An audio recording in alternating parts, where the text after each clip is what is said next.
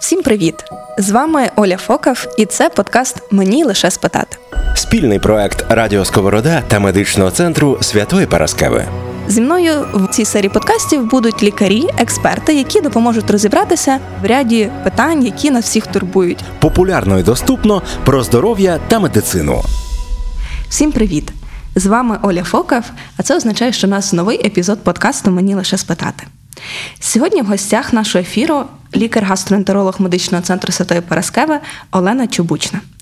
І ми з нею будемо говорити про суперважливу, на мій погляд, тему про те, що маскується, е, під що маскується стрес в нашій травній системі. Адже ми всі в тій чи іншій мірі переживаємо його щодня. Стрес нам еволюційно важливий, бо навчив наших предків бути соціальними істотами. Знаєте, як то кажуть, гуртом і мамонта легше бити. Розрізняють загалом добрий стрес, який називається еустрес, і поганий стрес, іншими словами, або дистрес.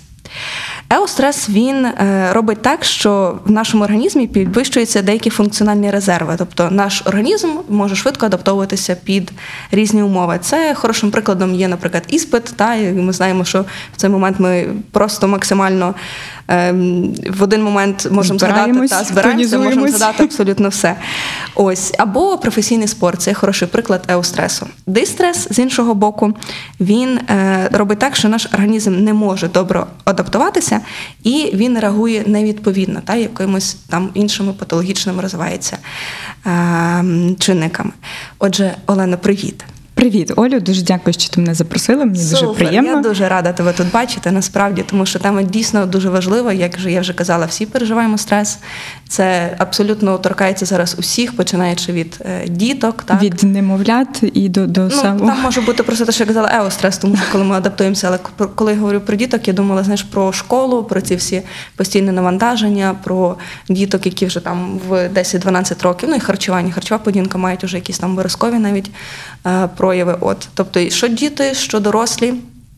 Всі ми переживаємо стрес, і нам разом з тобою зараз потрібно пояснити нашим слухачам, під що маскується стрес так, в нашій травній системі. Тобто, які захворювання, ми собі думаємо, що це від того, що ми там погано їмо, або це винні наші батьки, або ще щось, а це насправді винні ми самі, тому що ми не добре вміємо якби сприймати стрес і не завжди знаємо, що з ним робити. І, від, і через це ми маємо якісь певні проблеми. Давай почнемо з того, що ми е, пояснимо, що ти поясниш, е, яким чином стрес взагалі впливає так, на травну систему, як там все воно відбувається і реагує.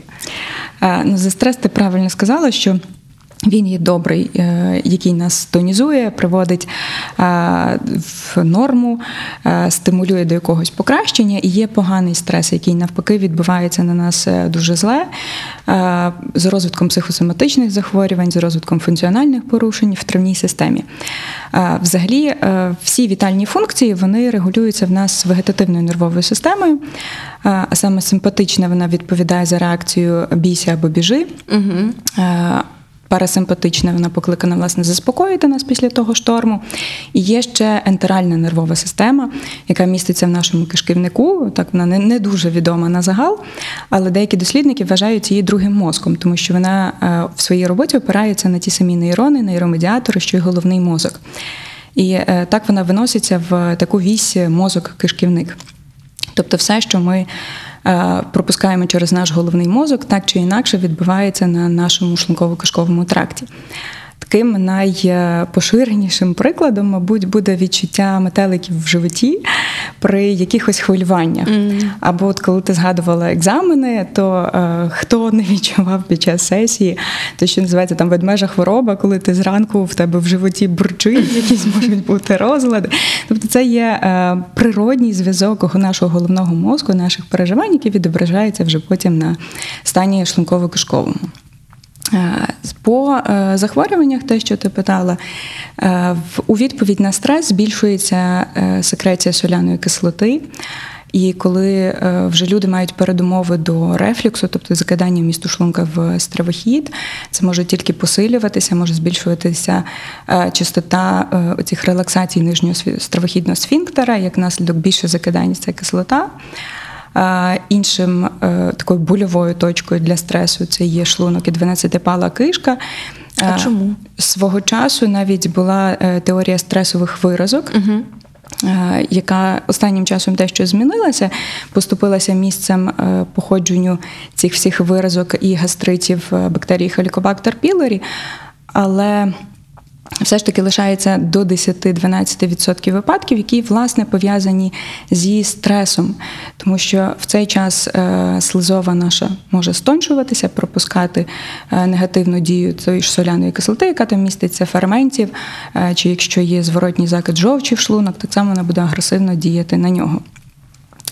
Е, Іншим е, так само проявом може бути дисфункція жовчного міхура, тому що в стресі людина зажимається, затискається, Зараз ми спазмує. про це будемо знаєш, підемо по системах, поговоримо, але може основному бути е, і проявом.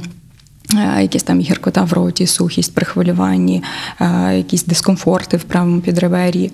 І е, дуже чутливим, напевно, найбільш чутливим до стресу з е, всіх вище перелічених е, органів є власне кишківник з розвитком синдрому подразненого кишківника.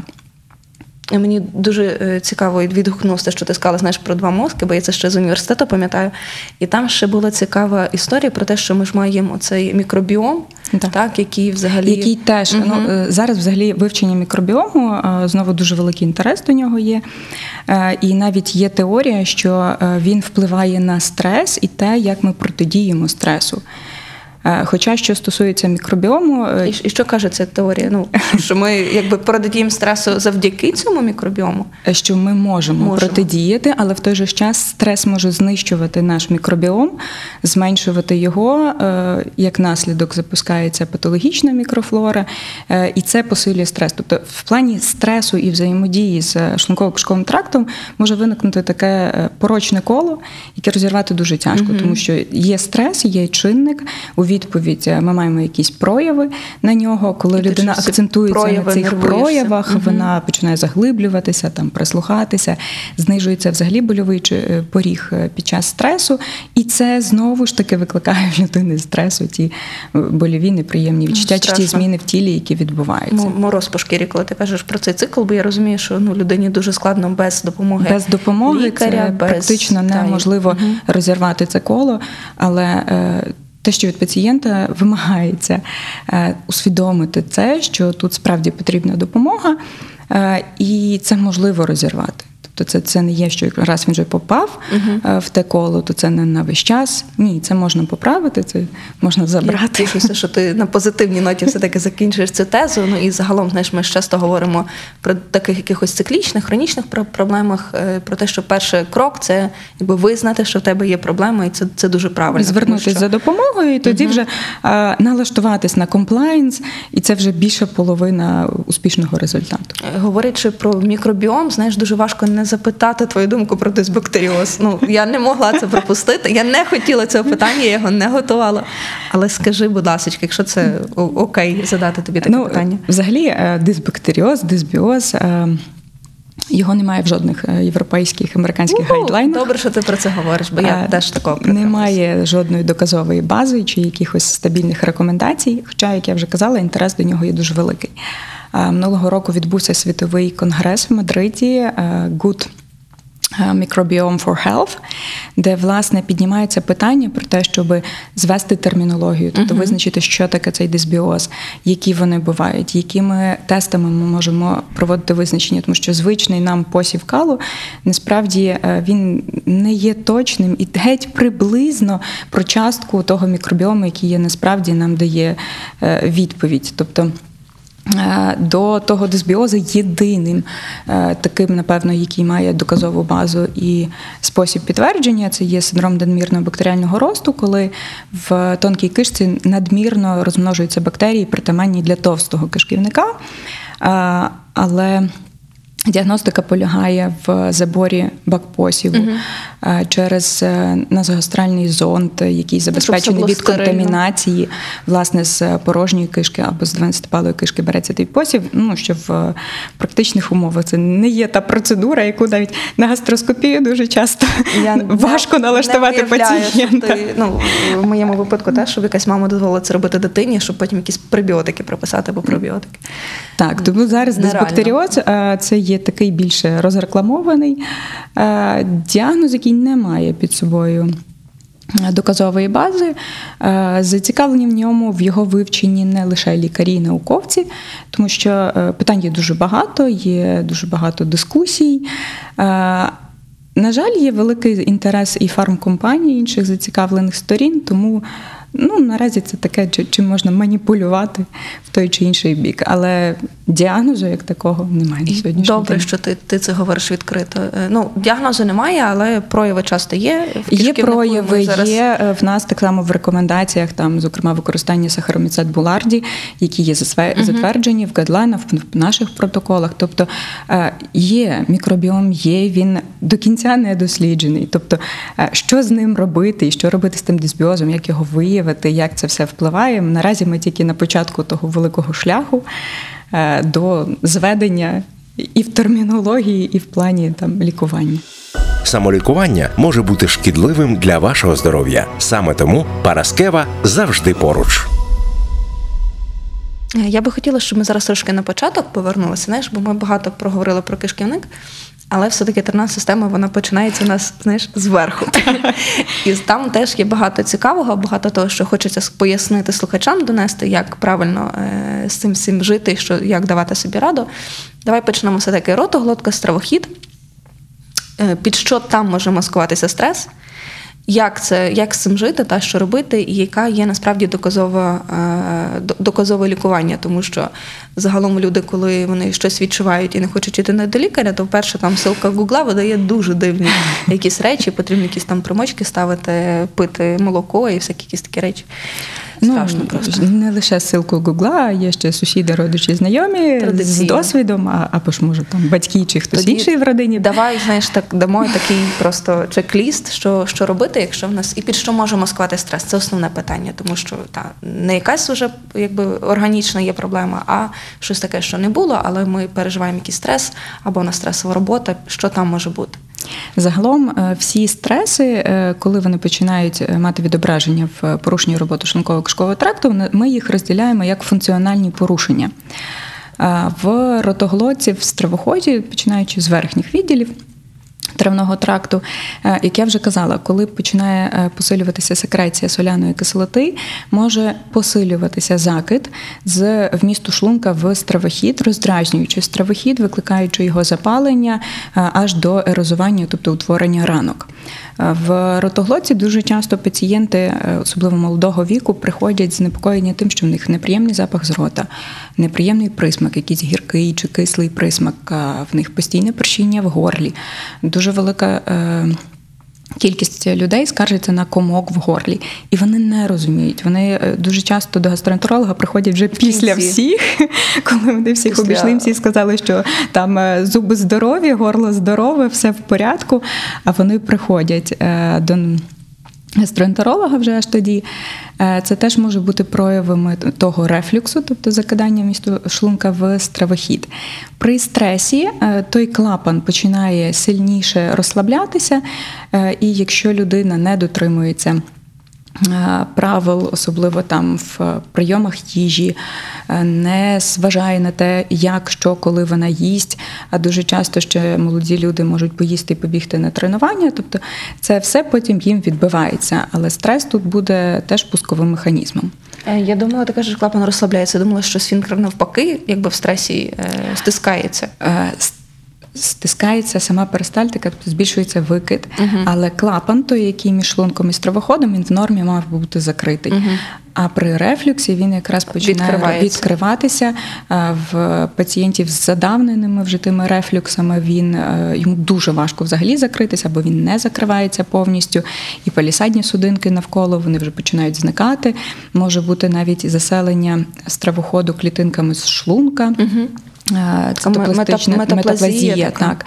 Е, Це якщо тривало воно перебуває без лікування, без Це небезпечно. звертання. Це, Це є в це подальшому передраковий небезпечне, так, е, яке потребує вже потім і тривалого лікування, і тривалого спостереження. А починається воно все з малесеньких-малесеньких е, епізодів. І просто хочу пояснити нашим слухачам, метаплазія це насправді ну таке трошки страшне слово, тому що е, це означає, що якісь нормальні клітинки, які в нормі мали би там бути, заміщуються іншими клітинками. І Якщо так дуже по-простому, так, то це основний якийсь такий механізм е, інколи онкологічного процесу. Тому коли ми бачимо метаплазію, не тільки там, от зараз ми говоримо з про стравохід, але ми, наприклад, там на шийці матки, наприклад, бачимо, так, тобто ми говоримо про те, що варто задуматися і дійсно там е, активно лікувати цей процес е, різними методами, щоб не допустити все-таки розвитку е, онкологічного процесу на цьому місці. Метаплазія не означає, що це рак. Чи там е, якийсь канцерогенез, але все-таки це таке велике Але питання, уважного велике питання в нашій роботі. Тому добре, що ти згадала про це. Е, я ще з такого простішого згадала, бо ти кажеш е, про різні симптоми. Я згадала про лора і зразу згадала про кашель. Тому Так. що часто може бути якийсь надсадний постійний кашель, якісь незрозумілі відчуття, і ми думаємо, що треба нам там до лора, що це або можливо, що це якісь там, можливо, хтось в сім'ї там Чи алергія, Мгм, чи проблеми з легенями. алергік. Ось і е, особливо там ковід. Зараз це історія. Та ми ж півтора року просто на кашель, як собачки Павлова, просто реагуємо. Не дай Боже, кашлянути в публічному місці, тебе знаєш там облиють антисептиком і просто виселять. І е, кашель теж може бути симптомом, коли в нас є ем, Рефлюкс. рефлюкс. Так, та є кашльова форма е, рефлюксу. Е, Більш вона характерна в ранішній час. Але так, ці пацієнти теж приходять до гастроентеролога вже в самому кінці, обійшовши всіх інших лікарів. І ти ще тут згадала про їсти і тренування. Тобто, скільки часу мало би бути? Просто так коротко запитаю, щоб ти оцю перерву зробив перед Дві-три години після їжі. Я е, теж роблю трену- таку якби проблему, то я для себе вже питаю. Окей, 2-3 години ти поїв і побіг. Після через 2-3 години можна приступати до тренувань. Е, Що стосується тренувань, то для е, людей, які вже мають цей рефлюкс, дуже важливим є виключення. Підіймання тягарів, вижимання, штанги різноманітні, тобто всі вправи, де включається діафрагма, де збільшується тиск в червній порожнині, тому що воно автоматично е, посилює нам угу, це закидання до стравоходу. Окей, спустилися з, з стравоходом, спускаємося в шлунок, попадаємо в шлунок. Е, Спускаємося нижче. Е, Що стосується шлунка, то І тут гастрит, гастродуоденіти, знайоме кожному. Е, Дуоденіт – це вже є захоплення 12-палої кишки. Ти знаєш статистику, скільки людей хворі на гастрит раптом в світі? Ми просто з офтальмологом говорили, знаєш, така була просто величезна цифра, що до 2050 року може бути ем, міопія там в 5 мільярдів людей. Тобто це прямо знаєш, весь світ. Бо це щось дуже таке, що війде в наше життя. То є щось таке з гастритом, не ну, Боже. стосовно е, гастрит, е, він об'єднується з тою ж функціональною диспепсією, Е, і це 80-90% населення мають ті чи інші прояви. В світі. Тобто світі, це так, знову ж таки є- можна говорити, що це щось таке, що з нами вже є, бо ми живемо таким, ну, спосіб життя змінився. Так, власне, тут відбувається і стрес, і наше харчування, і е, бактерія Helicobacter pylori, про яку ми говорили. Вона в 90% викликає гастрити, е, дуоденіти, вона може викликати виразкові хвороби, е, але лишається ще 10%, які власне не пов'язані з е, бактерією Helicobacter pylori, і тут от наше Те, що ми говорили про нервові. Так, е, наше захворювання. харчування і наші стреси.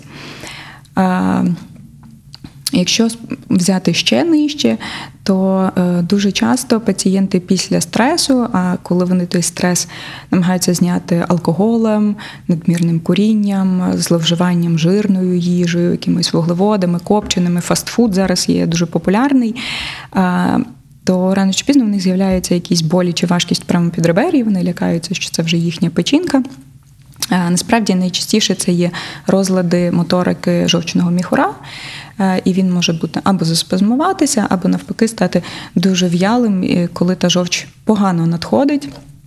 Коли неправильна робота жовчного міхура, жовч може не поступати в 12-палу кишку або ж навпаки закидатися в шлунок, роблячи там додаткові проблеми, докладаючись до того гастриту і гастродуоденіту. Тобто воно все таке е, в цьому відділі все дуже пов'язане. Дуже пов'язане, і зачепивши одне, ми можемо зачепити і друге, і третє, і мати відображення не лише от е, в правому підребер'ї, де знаходиться той жовчний міхур, а й навіть та сама гіркота в роті, яка пацієнтів турбує, там, як правило, на голодний шлунок, е, має зв'язок.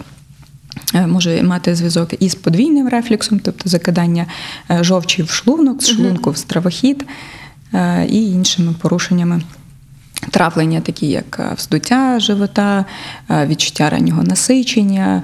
Дуже часто пацієнти скаржаться, що от я там з'їв 2-3 ложки, я вже наївся, переїв, воно мені все стоїть. Е, І тут може бути не лише диспепсія в шлунку, а й докладатися сюди жовчний міхур. Мені лише спитати від Радіо Сковорода та медичного центру Святої Параскеви. Що тим з тим всім страшним, комплексним, об'єднаним робити? Нормальній Значить, людині, що робити? що звернутись до 90%. лікаря. Окей, Окей. перше Це є перше. не займатися самолікуванням. Не займатися самолікуванням, е, тому чайки, що не чайки, ніколи не знаєш. Ну е, дуже часто, що стосується рефлюксу, пацієнти там розуміють, що там може якийсь стрес. Вони підсідають на м'ятний чай, який додатково розслаблює цей сфінктер і таким чином посилює е, закид. Дуже як цікаво. Е, Дуже часто так само пацієнти в стресі, їм потрібно в тонусі триматися. Це міцна чай, е, міцний чай, міцна кава, Кава, на голодний угу. шлунок, а ще якась цигарка. Е, І е, теж це все запускає прояв тих симптомів. І потім вони теж знову ж таки тягнуться за тим. Ну, циклічно воно Циклічно, буде. щоб е, якось пригасити те відчуття. Е, В плані доказового лікування, що стосується е, гастроезофагальної рефлюксної хвороби, то на першому місці тут є інгібітори протонної помпи. Також ми даємо прокінетики, щоб Мгм. покращити Моторику. закривання того клапана, і антациди для того, щоб забрати симптоми печії, відрижки. Я просто часто пригадую, про що після антацидів пацієнти ще більше скаржилися на печію. Таке може бути? Ну, е, антацид він не дуже я він не ніколи. лікує. Я знаю, але А, в тобто чому там тут, історія? якщо е, пацієнт воно обволікає, Угу. фактично може дещо пригасити е, соляну кислоту. Е, Якщо пацієнт там поприймав тиждень, йому стало легше, він відмінив, але нічого не змінилось ні в його способі життя, Мгм. ні в його харчуванні, то симптоми дуже швидко повернуться, тому що воно просто обволікало, воно не давало е, роздразнити той Ну, стравохід і викликати так, додаткову. воно такий захист робило. Відповідно, та ж сама соляна кислота вона билася об той захист і не давала симптомів, і все. Тобто вони є наразі е, таким допоміжним, щоб е, показати пацієнту там швидкий ефект. е, Чи е, часто буває печія, от пацієнт знає, що він там з'їдає певний продукт, і в нього на нього буде печія. Так він дотримується всіх правил, все добре. Але, наприклад, там на томатну зупу, ну в нього завжди буде так печія. шоколадно. Або там на булочку якусь. Ну, ми всі живі люди, ми не будемо сидіти на жорсткій дієті. І десь колись, коли він з'їсть ту булочку чи там ту томатну зупу, він знає, що буде печія, він собі може випити той антацит, і на цьому все обмежиться. Далі продукт не буде поступати, не буде І менше стресу від того, що ти думаєш, що ти якби не можеш щось Так, їсти. і, і це важливо. е, дуже важливо. Е, Взагалі, оці дотримання строгих дієт вони е, дуже негативно позначаються на психоемоційному стані, тому що людина постійно перебуває в тонусі, а де я буду харчуватися, особливо якщо якісь поїздки, а чим я буду харчуватись, а чи там буде така їжа, як я вживаю. А якщо в мене там стресовий день цілий, я не матиму перерви, це все теж поглиблює. Тобто е, до харчування треба підходити з розумом. Його старатися робити раціональним, регулярним, е, але й не зациклюватись, що от я мушу їсти там 40 коли грам це, того. Ти коли це говориш, в мене просто в голові знаєш картинки знайомих, коли ти сидиш за обідом, десь там чи в кафе, чи просто вдома в гостях. І е, лунають такі фрази, що ні, ні, ні, це не буду їсти, бо в мене потім буде. Знаєш, і це вже починається якийсь цикл стресу, тому що Так. ти знаєш, що ти не будеш їсти. Я не знаю, там, наприклад, цезар, салат, та, тому що там є якісь продукти, які І соус, і можливо зелень. теоретично спричинять, і ти вже маєш стрес, тому що ти не ну, всі якби їдять, та, а ти не можеш. І це, це дуже мені дуже шкода таких людей. Так. Як їм допомогти? Що їм сказати? Е, Тут вони мають знати свій організм, тобто на що вони реагують. Е, І знову ж таки, якщо це одноразова якась там забава, е, зустріч чи ще щось, вони можуть мати в аптечці оці антациди, випити собі. А якщо жовчним, наприклад, Е, Що стосується е, жовчного міхура, то тут е, трошки підходи е, різняться, коли він є заспазмований, такий гіпермоторний тип, е, і коли він є дуже в'ялим, гіпомоторний тип дискінезії. Е, Тому що при одному нам потрібно стимулювати виділення жовчі, а при другому навпаки потрібно розслабити. В таких випадках е, потрібно курсове лікування власне тої причини, чи е, розслаблення, чи стимуляція жовчі. Е, І в подальшому пацієнт повинен е, для жовчного міхура дуже важливо регулярне харчування. Тобто жовч вона виробляється постійно, збирається в жовчному міхурі. Якщо немає подразника, немає їжі, то вона починає накопичуватись, застоюватися, може розвиватися білярний слайд, чи в подальшому це може склеюватися в камінчики, і та ж сама неправильна робота може бути. Е, По відтоку тої жовчі. Е, І тут ми е, навчаємо пацієнтів, як вони повинні їсти, Як вони повинні їсти? Зразу кажи, Олен, ти зразу кажи. як часто не пропускати сніданок. Окей, раз.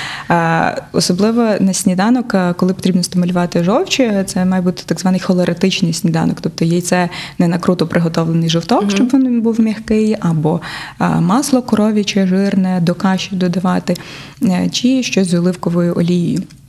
Е, Виключення жирного і смаженої копченої їжі е, і таких вуглеводів надмірних, тому що вони і для здорової людини не є корисними, але для пацієнтів, які мають порушення в жовчному міхурі, вони можуть викликати посилення симптомів. Е, І тут так само е, потрібно мати в аптечці е, препарати по типу там дуспаталіну, спазмолітиків чи анальгетиків, якими воно власне і лікується, тому що коли жовчний міхур заспазмував, з'явилися ті болі гіркота в роті на фоні погрішності і харчування, то коротесенький прийом тих препаратів налагоджує відток жовчі і далі їжею способом. Якісь специфічні спазмолітики, чи ми можемо ножку просто використовувати? Може бути і ножпа. Взагалі, на першому плані е, є е, знеболення, е, це можуть бути навіть і нестероїдні протизапальні, якщо сильні е, болі. І другий це є спазмолітики. Тут нож, ножпа, дуспаталін, вже хто що більше любить. А Якщо окей, ми про спазмований поговорили, а якщо людина ну, якби, перебуває в стресі, та, але фізіологічно в неї навпаки якби, дилатація. Та, В'ялий. тобто, Е, Тоді нам жовч. потрібно е, стимулювати його, використовуючи жовчогінні засоби. Хоча е, стосовно доказової бази є тільки урсодезоксихолова кислота, яка більше нам на холестаз, на застій жовчі впливає. Забирає так само е, цей дуоденальний рефлюкс, коли в шлунку збирається багато жовчі. Е, Вона є єдиною такою внесеною в протоколи. Оф-лейбл ми можемо використовувати рослинні препарати, жовчогінні е, з артишоком для того, щоб нормалізувати той відтік, який знову ж таки ми підтримуємо в подальшому харчуванні. Твої пацієнти найчастіше якби, що використовують, що ти якби кажеш, що не можна використовувати в таких випадках? Е, Мої пацієнти Знаєш, найчастіше дивні чаї або щось таке. Ні, чаї ні, вони е, можуть взяти жовчогінне на от коли власне заспазмований. А а коли заспазмований, йому важко відтікати, і це вони стимулюють жовч, яка б'ється об ту заспазмовану стінку, посилюючи тим самим болі. І Вони не розуміють, чому от ну ж реклама по телебаченню говорить, що це там Помагає? нормалізація допомагає, а їм навпаки стає гірше. Оце така дуже дуже часта помилка самолікування. Мені лише спитати. Популярно і доступно про здоров'я та медицину. Якщо в нас є, знаєш, такий УЗД-діагноз про перегин, та, тобто, що ми з ним робимо? Ну, перегин це, це так, не хвороба, знаєш, це не так діагноз. Про УЗД навіть говорю, та на УЗД побачила перегин, все біжу. Знаєш, не знаю куди, але біжу. Так, але біжу і, о Боже, в мене перегин, в мене деформація, в мене С-подібний жовчний є міхур. якийсь неправильний. Так. Е, Це є анатомічні особливості, з якими люди народжуються, і е, все, що такий жовчний міхур може передбачати під собою, це е, якщо є перегини, подвійні перегини чи деформації. При такому жовчному міхурі ті жовчі чуть-чуть буде важче відтікати, Ну, ніж от при звичайній формі. звичайно, і треба кудись щось е, подолати. І тут просто треба людині влаштовувати, якщо вона знає, що в неї є там якісь е, анатомічні особливості жовчного міхура, що вона просто е, трошечки прицільніше має дивитися за своїм харчуванням, тобто регулярне харчування має бути. Дуже часто пацієнти, е, які приходять. Власне, з розладами жовчного міхура, вони не снідають, вони роблять. Бо вони не хочуть, чи це такий метод лікування? Ні, вони не хочуть, не звертають увагу, і не, не вважають за потрібним взагалі прийом сніданку. Е, так само. Е, Рання вечеря, там от п'ята, шоста, як десь колись звучало, що потрібно вечеряти не пізніше шостої вечора, а лягають вони 12 перша, тобто це дуже велика перерва буває. Чи можливо, навіть якщо вони поснідали, але вони після робочого дня година 8-9 йдуть і наїдаються не домашньої їжі, не, не, не не тушеної, не запеченої, не відвареної на пару, тобто такої нещадної їжі, а якийсь там фастфуд е, чи півфабрикати використання, чи просто обсмажена жирна їжа ще й в великих кількостях. Я коли ти це сказала, я згадала, що є ж така дієта, знаєш, про з Інтервальне голодування? Інтервальне Так. голодування, та і що воно може бути супернебезпечним, якщо людина перед тим не Для жовчного міхура, власне, те, що я бачу по пацієнтах, ну це інтервальне голодування, воно зараз дуже модне. Супермодне. Е, 16 на 8, це вони всі приходять е, і розповідають. Але... Ти пробувала, да? признайся. Е, Самостійно, так. Так. щоб я свідомо це пробувала, ні. Я пробувала, мене вистачило на три дня. Я не пробувала, е, але те, що пацієнти розповідають, е, коли їх починаєш допитуватись, ну щось можливо ж змінилося, е, коли виникли ці болі, воно власне загострює оці проблеми з жовчним міхуром, тому що дуже довга перерва між їжею і жовчі немає куди виділятися. І воно, можливо, для неалкогольного стату гепатозу ця дієта має місце. Для проблем з жовчним міхуром вона не, не підходить і вона викликає тільки погіршення стану таких хворих. Які е, аналізи та, ти призначаєш? Просто я хочу, знаєш, так максимально звузити, е, щоб люди розуміли, що це, це, це насправді там абсолютно лишнє. Які аналізи ти дійсно призначаєш, коли в тебе є от людина, яка, якій ти підозрюєш все-таки якусь функціональну природу того захворювання, те, що ми говорили про герх, про гастрити, про ми поки що дійшли тільки ми тонкий кишечник і жовчний міхур. Там ми закінчили. Про товстий зараз ще поговоримо. Там, Там теж є велика окрема Там велика тема. тема, так. Е, Які аналізи ти призначаєш? Радиш таким Ну, пацієнтам? якщо е, що стосується неправильної роботи жовчного міхура, то ми перевіряємо е, однозначно печінкові проби, тому що це може маскуватися і хвороба печінки, і якісь якийсь холецистит, або жовчокам'яна хвороба. Печінкові проби. Може бути холестаз е, виражений, який е, потребує більш е, ретельного лікування, ніж Печінкові просто там, проби, давай перерахуємо. так, печінкові Білірубін. проби, білірубін, АСТ, АЛТ, лужна фосфатаза і ГГТ. Е, Цього, в принципі, для жовчного міхура вистачає повністю. Ультразвук, звичайно, подивитись, чи немає камінчиків, чи немає застою жовчі, білярного сладжу. Ну, щоб пацієнти почули той свій перегин і знали, що він в них є. Е, Так. Стосовно рефлюкса, то Я ще секундочку, просто ГГТ ти назвала, а я е, хочу транслітерувати, що це е, Гамма-глутамін гамма-глутамін транс- трансфераза, та, так. що це такий просто показник. Це Можливо, показник, який розчули власне для холестазу, для застою жовчі Щоб знати, якої природи є цей дуже холестаз. інформативним. Так. А, Що стосується рефлюкса, якщо це є функціональне, вперше ми пробуємо е, тестову терапію інгібіторами протонної помпи. Якщо ми маємо відгук, ми можемо Тобто сміливо ми виставляти даємо- рефлюкс. даємо тестове тестове, лікування. Якщо чи є результат. є ефективним, значить ми приймаємо. Якщо воно є неефективним або викликає, виникають симптоми тривоги, е, якісь блювоти, дисфагії, порушення ковтання. Е, Схуднення пацієнта, Е, тоді ми обов'язково починаємо з гастроскопії проведення, е, оцінюємо, який є той стравохід, який є клапан, в якому він стані. Так само дивимося на шлунок і на 12-палову кишку, чи немає там якогось виразкування, ерозій, взагалі який там стан. Наскільки безпечні інгібітори протонової помпи? Е, В принципі, вони є безпечними для короткотривалого застосування, абсолютно. Для довготривалого е, вони тут зважується користь ризик.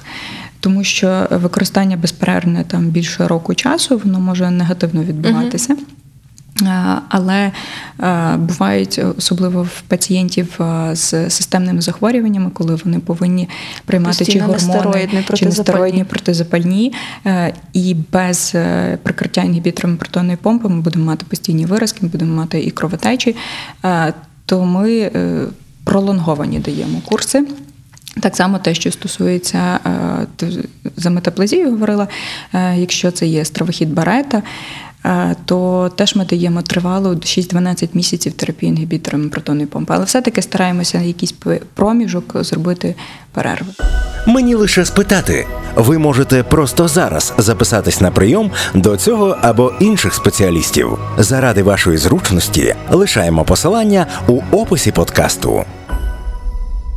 Це добре, що ти згадала загалом про інгібітори протонової помпи, тому що деякі люди, які знаєш, приймають таку горстку таблетку, лак, особливо коли це системні якісь захворювання, бо знову ж таки ти згадала там про інші, вони собі люблять інколи якісь таблетки, там, щоб менша була кубка. Та-та, це я не буду. Це я не буду пити, бо воно якби не проти мого основного захворювання. Знаєш, Так, це, собі- це, це не прописано. і вони чомусь забирають які ці ІПП. Я не знаю, можливо, ну це тільки те, з чим я стикалася. Можливо, в тебе якісь свідомі, свідоміші пацієнти. Але ну стараюся пояснити, що це нас- це теж важлива таблетка, тому що вона допомагає правильно функціонувати травному е, тракту. От тому, е, дорогі там слухачі. Якщо, Якщо ви- лікар призначить Так, ці якщо лікар призначив, і ви маєте сумніви, то просто Запитайте. озвучте ці сумніви, тобто не, якби, не, не займатися самолікуванням, тому що є речі, особливо коли. Е, Ми ж там 8 років чи скільки в університеті в інтернатурі, ми ж не просто там сидимо. Ми дійсно дивимося, як це все воно працює і співпрацює І з одним. між собою. Взаємодія це дуже важливо. Тобто не все насправді Google чи там якийсь е, крутий сайт знає так. Ось, е, давай ще трошки постараємося перейти нижче, спуститися, бо мені хочеться говорити про кишківник, але ти знаєш, що у нас ще такий час в ефірі обмежений. Е, кишківник, так? Яким чином там може маскуватися стрес? Е, В мене таке враження, що мій стрес живе в кишківнику. Знаєш, бо коли я відчуваю стрес, в мене воно, ну якби оцей гострий такий та відображається. спазми, в мене от там, знаєш, перед якимись то знову ж таки іспитами в університеті, воно так все спазмує, і ти йдеш таки на- напівзігнутий, інколи на ту там анестезіологію я так здавала, просто зігнута я була в той Так, момент, бо він дуже але щойно це е, стресовий чинник закінчується, екзамен зданий, е, відмінна оцінка, ти Рукою летиш розпрямо і ти вже забув, що тебе турбувало попередню ніч чи попередній ранок. Забуваєш просто, все в один момент знімається. Так, це те, що я говорила, та пряма взаємодія мозок-кишківник, е, воно буде відображатися. Якщо цей стрес є короткотривалий, то може бути зниження апетиту, зменшення сповільнення травлення або зупинка травлення. Більш тривалий стрес приводить до е, розладів е, перистальтики. Е, І що стосується кишківника, то тут королем стресу є синдром подразного кишківника. Насправді ця патологія вона є більш психологічна, 70-80% її обумовленості є власне стреси і реакція людей на них. І тут в лікуванні без взаємодії з психотерапевтами направду дуже тяжко, тяжко дати раду. Е, Чим воно проявляється? Це є кишкові розлади або діареї, або закрепи, е, вздуття живота, спазми болючі. Мене Є пацієнт, керівник великої компанії. Він каже: е, Ну я спокійний, я добре сплю, я встаю зранку, в мене все чудово, все прекрасно. Тільки я беру телефон, в мене зразу хапає живіт, я біжу в туалет. Боже. Е, Інший так само ресторатор, е, який намагається вести все і контролювати все. Він теж каже: я вранці встаю, я все нормально. Тільки я включаю відеокамеру, щоб передивитися, що було в ресторані ввечері, все автоматично, не залежить, що буде на тих записах. Тобто, оця реакція пряма, наш стрес зразу проявляється. І е, тут дуже важливо е, пояснити пацієнту, що це не є страшне захворювання. Звісно, це є діагноз виключення. Тобто ми мусимо обстежити на якусь- серйозніші патології, чи тому що немає можуть бути патології. запальні Мгм. захворювання кишківника, е, це можуть бути якісь. е, Поліпи чи дай Боже, вже онкопроцеси, які можуть це викликати.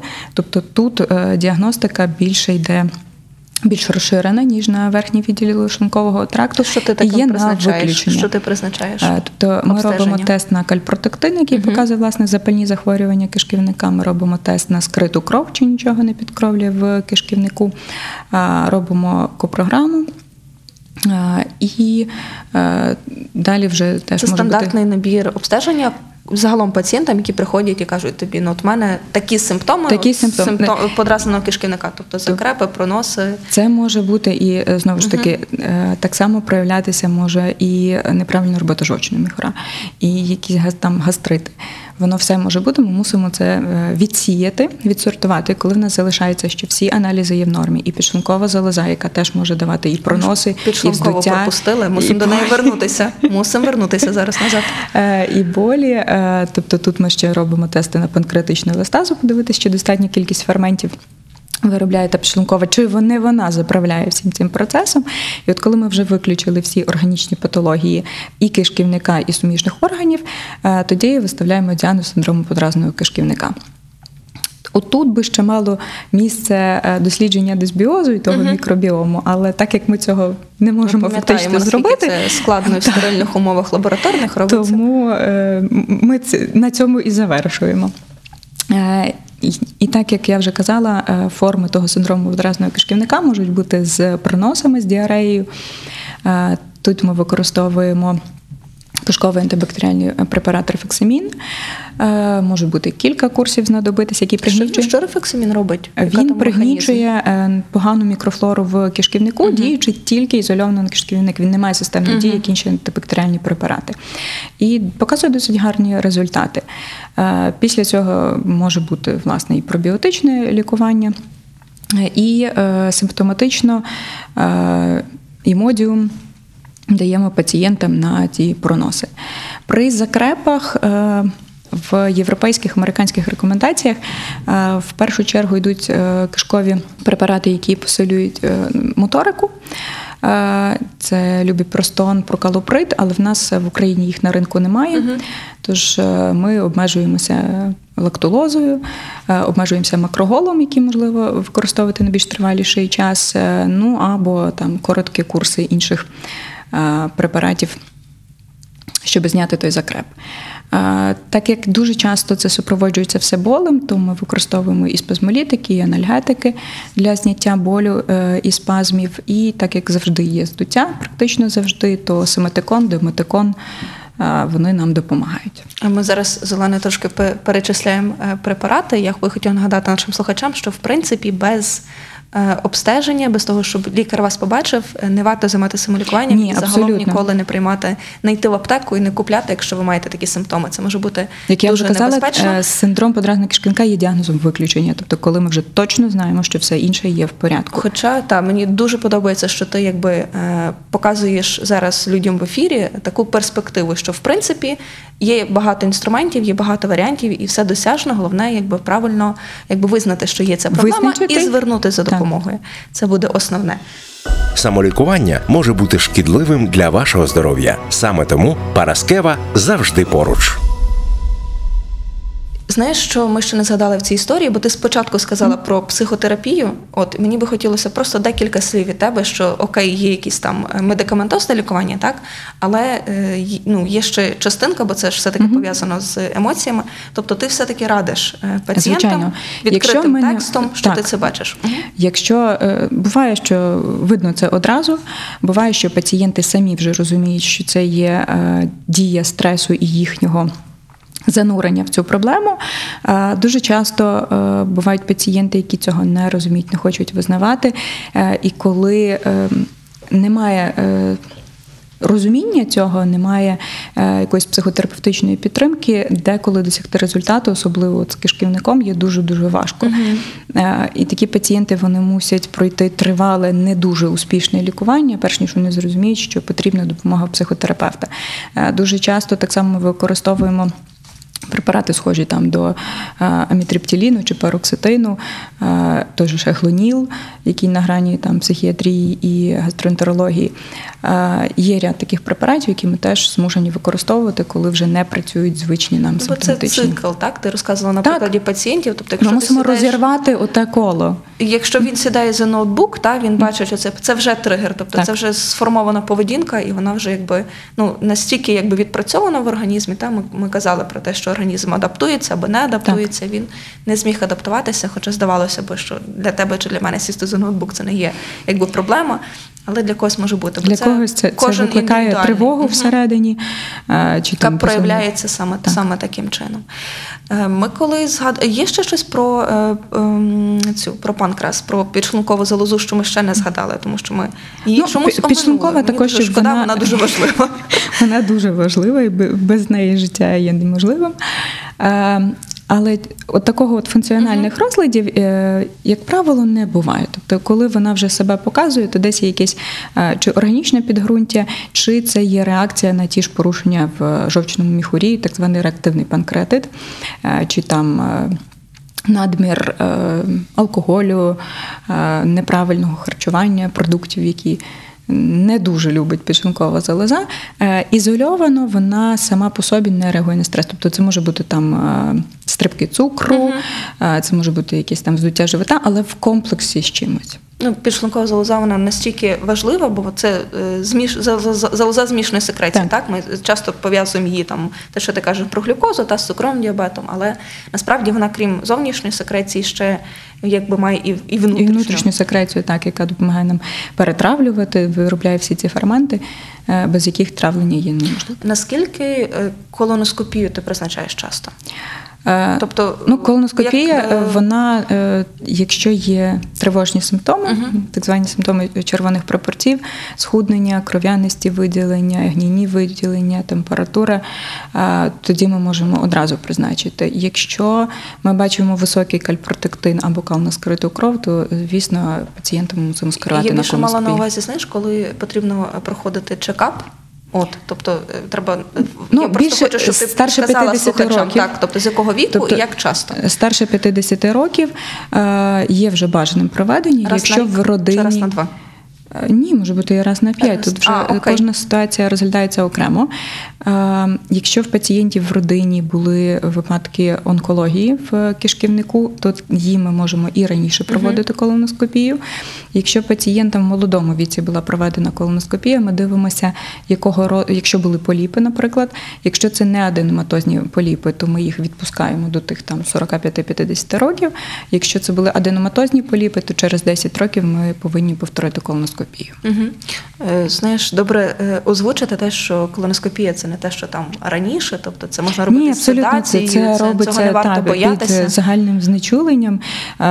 Ті учасники, які зараз є, вони е, більш лагідніші стали навіть, якщо взяти саму підготовку до колоноскопії, і те, що ту саму гастроскопію для пацієнтів, які бояться або мають сильний рвотний рефлекс, ми можемо робити під седацією, суто на сам час обстеження, і І це не буде чинником стресу. Не буде, так, який що- посилює цей цикл, про який ми е, говорили Є частина пацієнтів, коли ми доходимо до необхідності власне чи гастроскопії, чи колоноскопії, вони починають переживати і, тим самим викликають посилення симптомів. Е, Я би хотіла, знаєш, закінчити наш ефір на чомусь хорошому, і я би е, дуже хотіла, якби ти сказала, що саме і як саме потрібно їсти, коли ти переживаєш стрес. Але маю на увазі саме цей дистрес, коли в тебе дійсно якісь там проблеми на роботі, або е, ти знаєш, очікуєш, що там ти їдеш, не знаю, в відпустку умовно, але це Поїздку, буде не від не- не обов'язково поїздку, поїздку, так, і це буде це буде якби стресово. Що, що їсти і як їсти?